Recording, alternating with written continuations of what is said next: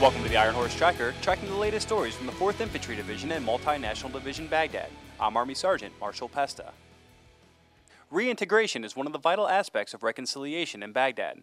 Corporal Ben Washburn explains why Task Force Dragon is releasing detainees to promote peace. December 18th signaled a new beginning for many residents of Jihad. Company B, 1st Battalion, 28th Infantry Regiment, Task Force Dragon, released 14 individuals from custody as part of the ongoing reconciliation process. For Sergeant Billy Selman, those released were in for a big surprise.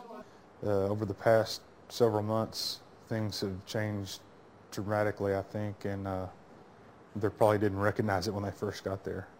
Lieutenant Colonel Pat Frank, the commander of the Black Lions, had a few words for the Iraqis before they were released.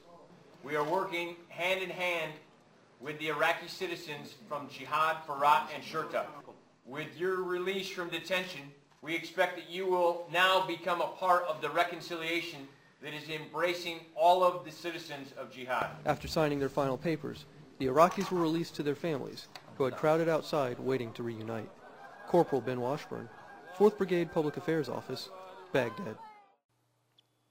Many soldiers say that being deployed for the holidays can be the hardest part of the year. Specialist Daniel Turner tells what the Sergeant Major of the Army is doing to help make those holidays a little merrier for the troops. At Camp Stryker in Baghdad, soldiers, sailors, airmen, and Marines came out to the Sergeant Major of the Army's Hope and Freedom 2007 tour, where the United Service Organization brought a little piece of home to the troops.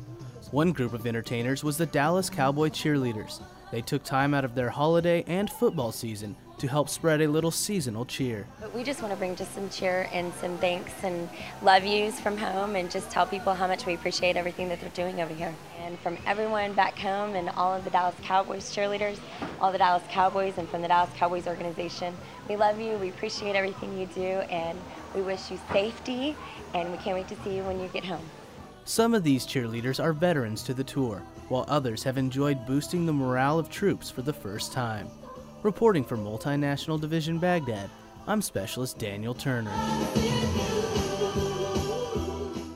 The USO has provided entertainment to the troops serving overseas since the Korean War in 1950.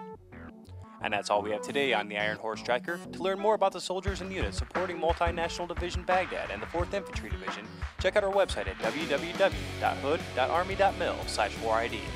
While you're there, be sure to check out other MND Baghdad products like the special Iron Horse Holiday Report.